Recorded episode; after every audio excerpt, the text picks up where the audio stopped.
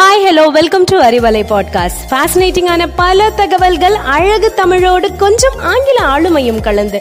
கற்க கேட்க here we go with 360 degree of fantabulous learning with Arivalai podcast brought to you by Bharathi educational institutions Reddipatti Namakkal அனைவருக்கும் வணக்கம். என் பேரு ஹரிணி. இன்னைக்கு நான் எதை பத்தி பேச போறேன் அப்படின்னா போயிங் எழுநூத்தி எழுபத்தேழு விமானத்தை இயக்கிய இளைய பெண் கமாண்டரான பைலட் அனி திவ்யாவின் கதையை பத்தி பேச போறேன்.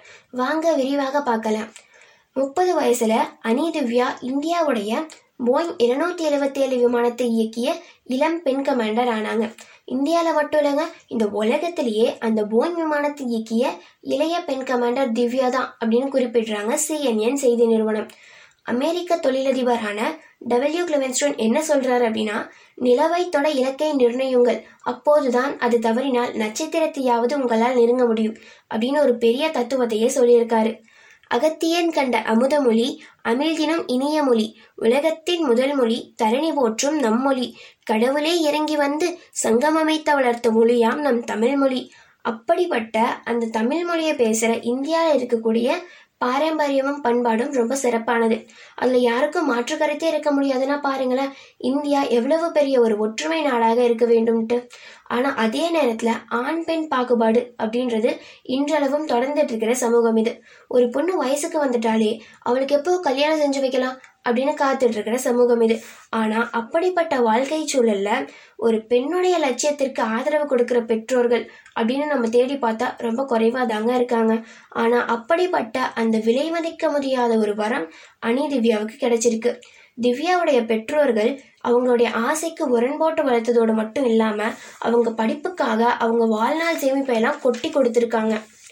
போயிங் எழுநூத்தி எழுபத்தி ஏழு விமானத்தை இயக்கிறது அப்படின்றது ஒரு சாதாரண காரியமே இல்லைங்க. ஏன்னு கேட்டிங்கன்னா அதில் முந்நூற்றி ஒன்றில் இருந்து முந்நூற்றி அறுபத்தெட்டு பயணிகள் வரை ஏற்றிட்டு போகிற விமானம் அது.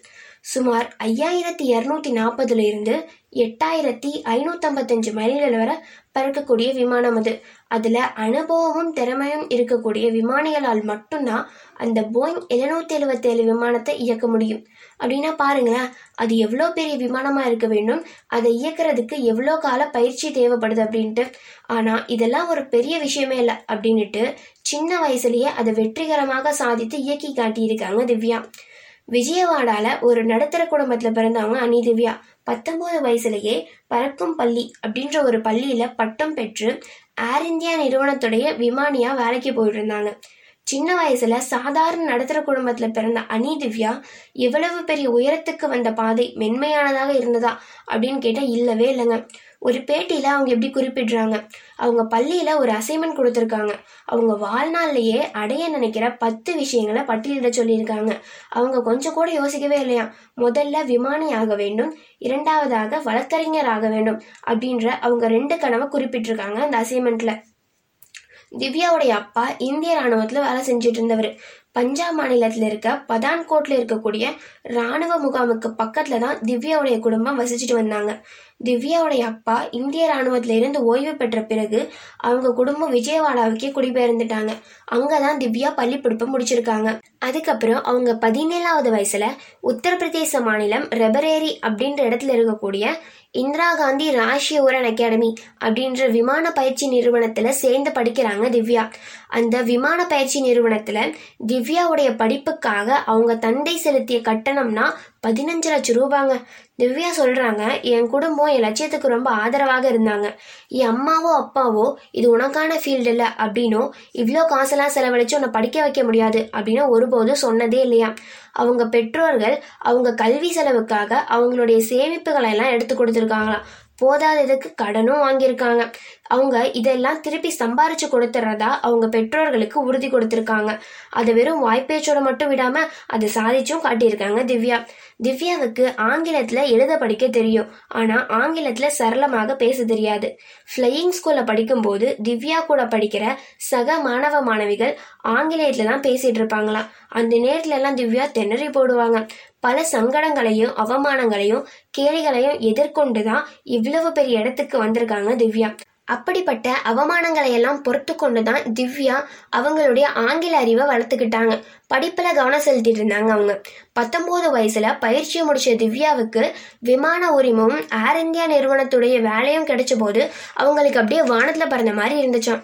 அதுக்கப்புறம் ஏழ்நூத்தி முப்பத்தி ஏழு அப்படின்ற ஒரு வகை விமானத்தை ஓட்டுறதுக்காக ஸ்பெயினுக்கு போய் பயிற்சி எடுத்துக்கிட்டாங்க திவ்யா. அந்த ஏழ்நூத்தி முப்பத்தி ஏழு பயிற்சி முடிஞ்சு இந்தியாவுக்கு திரும்பின திவ்யா அவங்களுடைய வழக்கறிஞர் பணிக்காக எல்எல்பி கோர்ஸ்லயும் சேர்ந்து படிச்சாங்க. வேலை நேரத்துல விமானத்துல பறப்பாங்க. விமானத்துல இருந்து இறங்கினதுக்கு அப்புறம் அந்த எல்எல்பி கோர்ஸ்லயே மூழ்கிடுவாங்க. காலங்காத்தாலையும் பின்னிரவிலும் நேரம் ஒதுக்கி படிச்சதுக்கு அவங்களுக்கு பலன் கிடைச்சிருச்சு. என்னன்னு பாத்தீங்கன்னா எல்எல்பி தேர்வுல தேர்ச்சி பெற்றுட்டாங்க திவ்யா. அடுத்த லட்சியமா அவங்களுக்கு இருந்தது அந்த போயிங் விமானத்தை இயக்கிறது மட்டும்தான். எவ்வளவோ பண்ணிட்டோம் இதை பண்ண மாட்டோமா? அப்படின்னு போயிங் எழுநூத்தி எழுபத்தி ஏழு விமானத்தை ஓட்டுறதுக்கு லண்டனுக்கு போய் பயிற்சி எடுத்துக்கிட்டாங்க திவ்யா. அந்த பயிற்சி முடிஞ்ச வந்த திவ்யாவுக்கு வயது இருபத்தி ஒன்று பல வருட கடின உழைப்புக்கு பலனா அவங்களுக்கு ஒரு கிடைச்சது ஒரு புகழ். போயிங் எழுநூத்தி எழுபத்தி ஏழு விமானத்தை இயக்கிய முதல் இளம் பெண் கமாண்டர் அப்படின்ற புகழும் அவங்களுக்கு வந்துச்சு. அதுக்கப்புறம் ஏழாயிரம் மணி நேரத்துக்கு மேல அந்த விமானத்தை இயக்கிய அனுபவமும் அவங்களுக்கு கிடைச்சது. ஒரு விமானியாக மட்டும் அவங்களுடைய வாழ்க்கையை நிறுத்தி விடாம ஒரு மாடலாக நடிகையாக இந்த உலகத்தையே சுத்தி வந்திருக்காங்க. அவங்க பெற்றோர்களுக்கு ஒரு சின்னதாக ஒரு பிசினஸையும் ஆரம்பிச்சு கொடுத்துருக்காங்க திவ்யா. ஒரு பேட்டியில திவ்யா அப்படி சொல்றாங்க. வாழ்க்கையில நான் சாதிச்சதை எல்லாம் நான் பெருமையாக நினைக்கல. நான் கேப்டனாக விமானத்தை இயக்குறப்போ என் பெற்றோர்களும் அந்த விமானத்துல பயணிக்கிற வாய்ப்பு எப்போதாச்சும் அமையும்.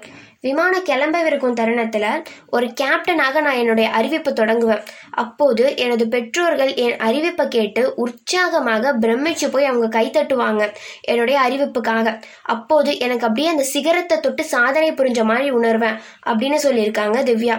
இப்படிப்பட்ட சாதனைகள் புரிஞ்ச அனிதேவியாவுக்கு என்னுடைய வாழ்த்துக்களை சொல்லி என் தலைப்பு முடிச்சுக்கிறேன். மீண்டும் ஒரு வாய்ப்பில் சந்திக்கிறேன். நன்றி வணக்கம்.